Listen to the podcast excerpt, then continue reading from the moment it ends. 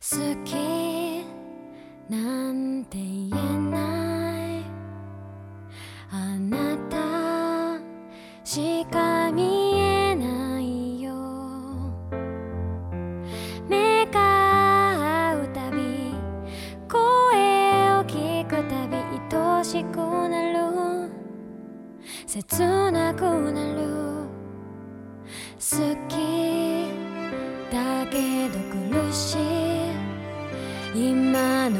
私どう映ってるの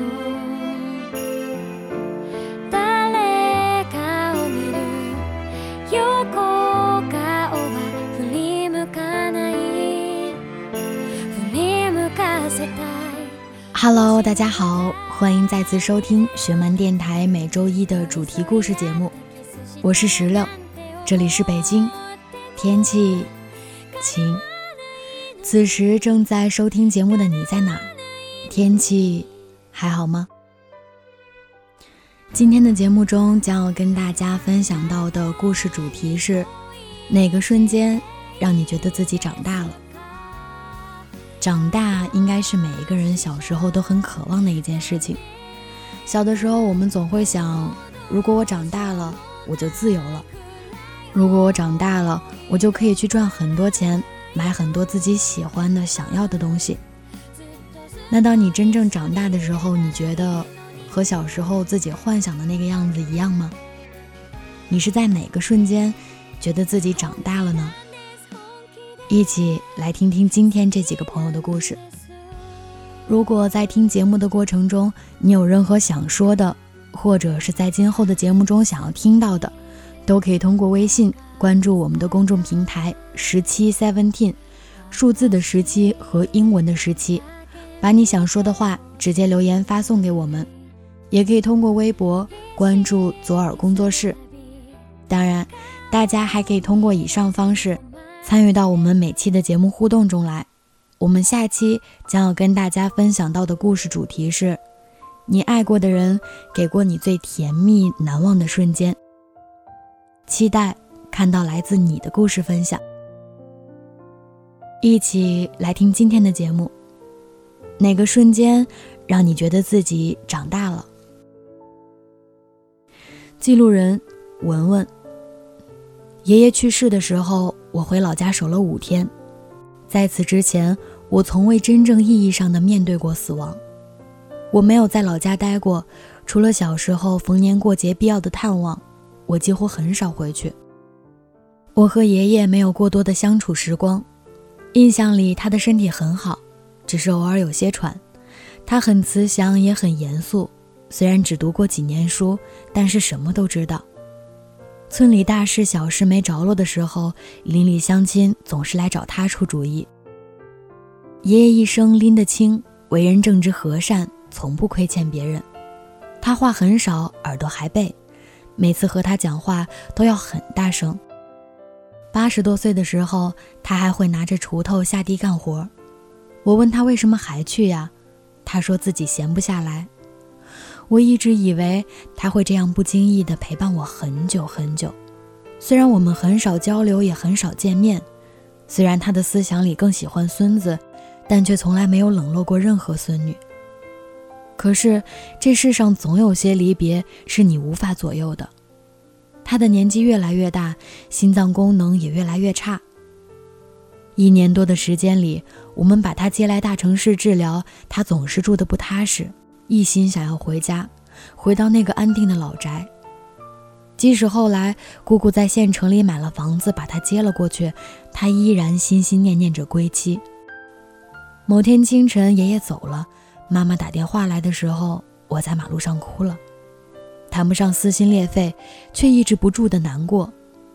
二十多年，我和他待在一起的日子，甚至没有过百天。我和他说过的话，兴许也不会超过一百句，可是那种离别太深刻了，骨肉亲情，血浓于水。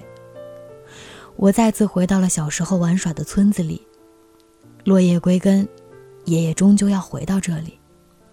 那一天，我见到了很多人，人来人往，每个人脸上都有着不同的表情和神色，真心或假意。那一天是我记事起第一次面对亲人的离去，我才明白，原来人生中有很多告别是来不及去准备的。后来我终于明白了，父亲总是念着要和爷爷多说说话，明白他想要一所大房子，把爷爷接过来多住住的心意。生命真的很脆弱，生死离别真的就是一瞬间。我那么热切地感受到死亡，感受到生命中的很多事情，你根本无能为力。我开始感到害怕，害怕身边每一个亲近的人不辞而别。那一刻，我听见了骨头生长的声音。我迫切地想要长大，想要学会珍惜。所谓的成熟，大概就是你感受到现实，并有勇气接受现实抛给你的后果。当你发现自己不再无所不能，你会惴惴不安的恐惧。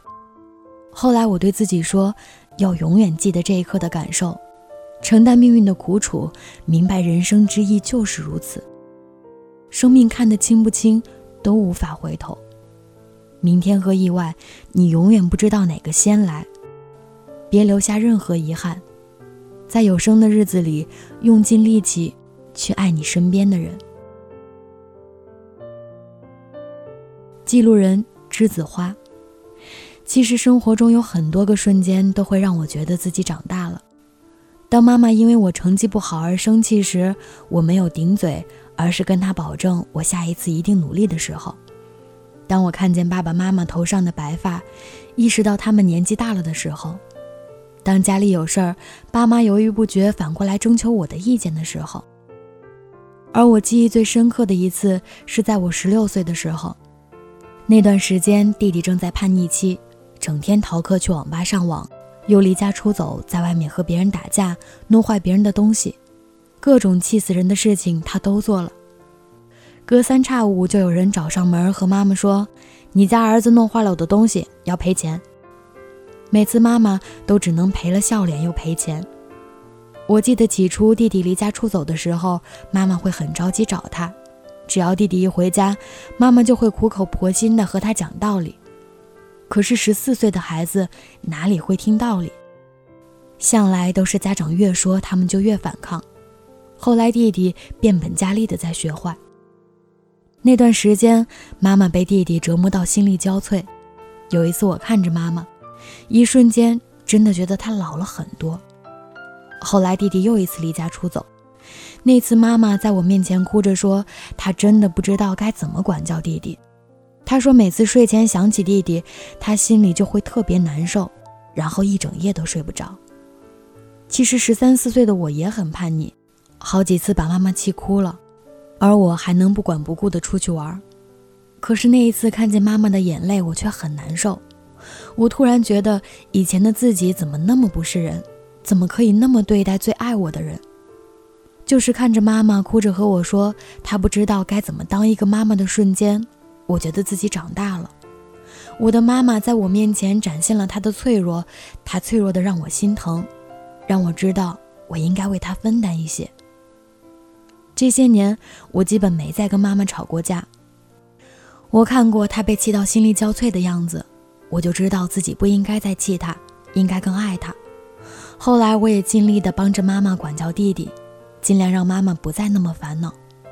幸好这些年弟弟长大了一些，也开始慢慢在改变，慢慢变得懂事，懂得爱这个家。有时候长大真的是一瞬间的事儿，或许我们都还没有准备好，可是我们依旧要向前，一路成长。记录人阿世，大一那年怀抱着满满的期待加入学生会。从一开始的热情高涨、埋头苦干，到后来的渐渐被繁杂，甚至被更多原本不属于我的任务压倒。放假前夕，我接到短信通知去会议室里整理资料，急急忙忙赶到会议室，才发现原来只有我一个人。一股委屈与不甘的情绪翻涌而上，掏出手机来翻了好几遍，通讯录里都没能打出一个电话，怕父母心疼，怕朋友担心。最后自己坐在空荡的会议室里，一边擦掉眼泪，一边整理资料，然后调整好情绪，关灯锁门，回寝室，同室友嬉皮笑脸。成长有时候只是一瞬间的事儿。这句话我原来不是很懂。年少的时候，自己总觉得成长是铺天盖地袭来的。后来的某一天，当我弃疾而逃，发现身后并没有人追来的时候，当我参加了一整天的活动，回到寝室没有一口热水的时候，原来成长就是在某个不经意的瞬间，偷偷的来到了我身边。记录人草莓。长大有时候是一件很残忍的事，我们每个人的有生之年，一边珍惜拥有，一边失去清零。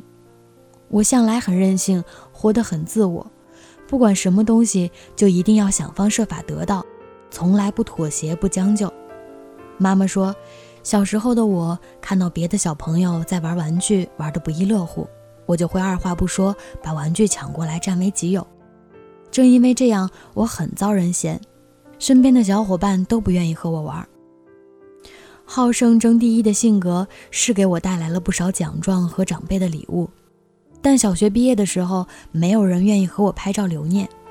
大概我对他们来说是特别让人抗拒的存在。我记得二年级的第二个学期，班里竞选班委，每个同学都有机会上台，通过演讲的方式竞选自己的职务。我做好了一切准备，提前把稿子的内容反反复复练习了好几遍。我一气呵成地把演讲说得头头是道。可是当我说完谢谢，只有几个人的掌声。我有些失落地走回自己的座位，最后的结果比自己预想的还要差。班里总共七十个人，有七个同学同时竞选班长，只有我的票数是个位数。哪怕这件事儿对我打击很大。但我依旧学不会对待世事宽容，我还是那个无坚不摧、战无不胜的战士。我也曾以为自己不怕输，永远不会哭，直到我遇到我的同桌，他是一个成绩很优秀、性格温婉的好学生，深得身边所有人的喜欢。我还是那个独来独往、桀骜不驯的我。刚上初中那会儿，有段时间沉迷看小说，成绩一落千丈。后来在一次期中考试中，我被挤出了班级前三。我抱着试卷趴在桌上哭，别的同学因为熟知我平时的性格而不靠近，但他却默默地把纸巾递到了我手里，静静地陪着，什么都没有说。到了第二天上课，我还是无精打采地看老师讲课。他给我写了一张小纸条，纸条上的内容是这样说的：“没有谁是常胜将军，下次。”再赢回来就好。就这样，我们成了好朋友。他改变了我，他的善良温和感染了我，要学会做一个平易近人的女孩。我们的友情也影响着我要学会去珍惜每个在你失魂落魄时及时给你温暖的人。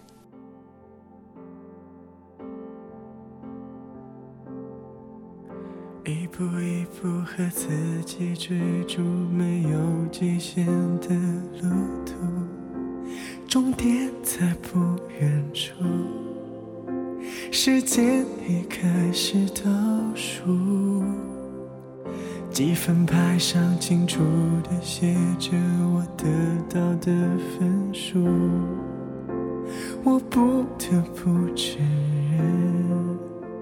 我已付出了全部，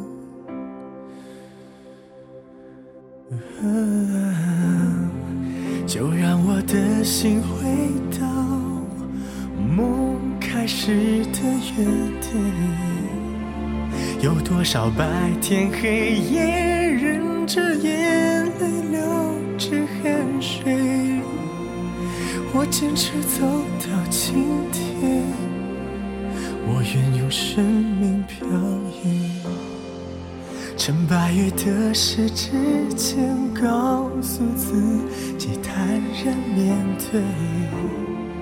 就算我最后只能带着微笑流下泪水，我已经尽力而为，我可以无怨无悔。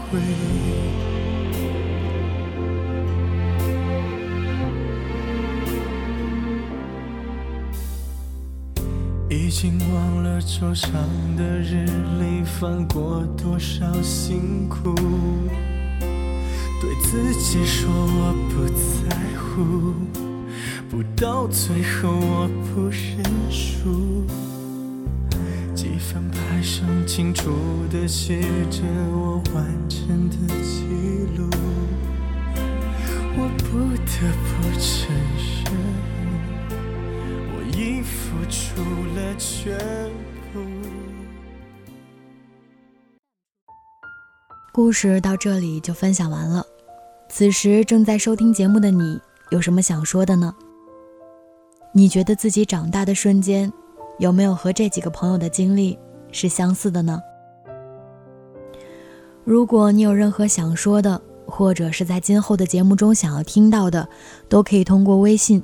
关注我们的公众平台十七 seventeen，数字的十七和英文的十七，把你想说的话直接留言发送给我们，也可以通过微博关注左耳工作室。当然，大家也可以通过以上方式参与到我们的节目互动中来。我们下周一将要跟大家分享到的故事主题是：你爱过的人给过你最甜蜜难忘的瞬间。期待。看到来自你的故事分享，我们下期再见，拜拜。云层那么低云层那么低，低的那么虚妄，飞机里成倦意的累积，跑来又跑去，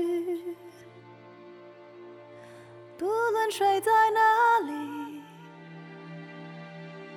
都是睡在夜里，而黑夜那么长，脚步又太仓皇。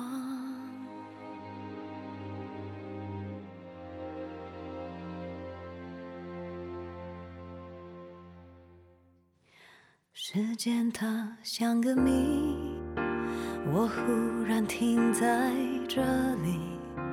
当睁开眼，一切都不熟悉，望见又离去。不论走在哪里，都往返在过程里。而我孤独的床，只在困倦里任。